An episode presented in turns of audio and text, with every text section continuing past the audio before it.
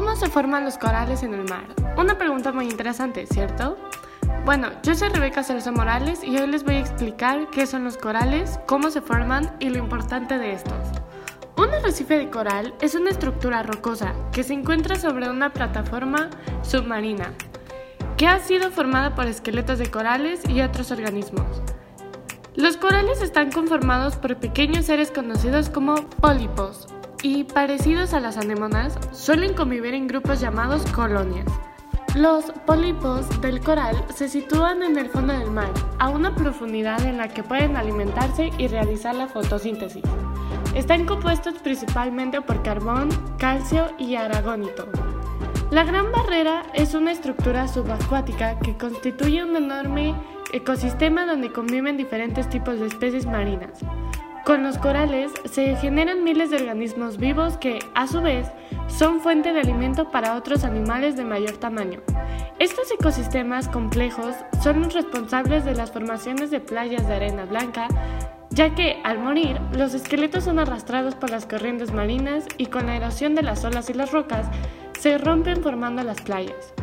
Los arrecifes de coral protegen la costa de fuertes oleajes durante las tormentas. Los esqueletos de los corales capturan el dióxido de carbono de la atmósfera y lo fijan en su cuerpo, contribuyendo a reducir las emisiones. Además de los beneficios para el medio ambiente, la gran barrera de coral supone un beneficio para las economías de la zona. En temporada alta se crean más puestos de trabajo realizando tours dirigidos al arrecife. ¿Qué es el coral? ¿Una planta o un animal? Los corales son animales marinos que viven en simbiosis con algas y que producen un esqueleto de carbonato de calcio.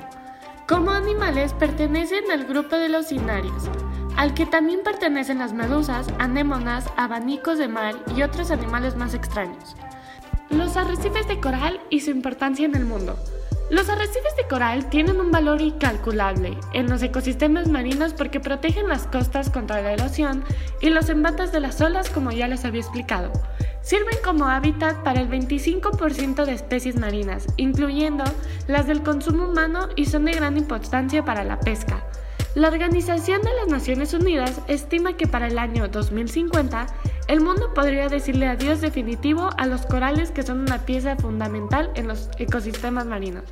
Entre los factores que causan el deterioro y la pérdida de los arrecifes se encuentran el blanqueamiento del coral provocado por el cambio de temperatura de los océanos, el turismo desmedido y el uso de bloqueadores solares. Por eso, tienes que ser consciente desde lo que compras y para qué lo compras así para no dañar algo tan hermoso como lo es la fauna marina.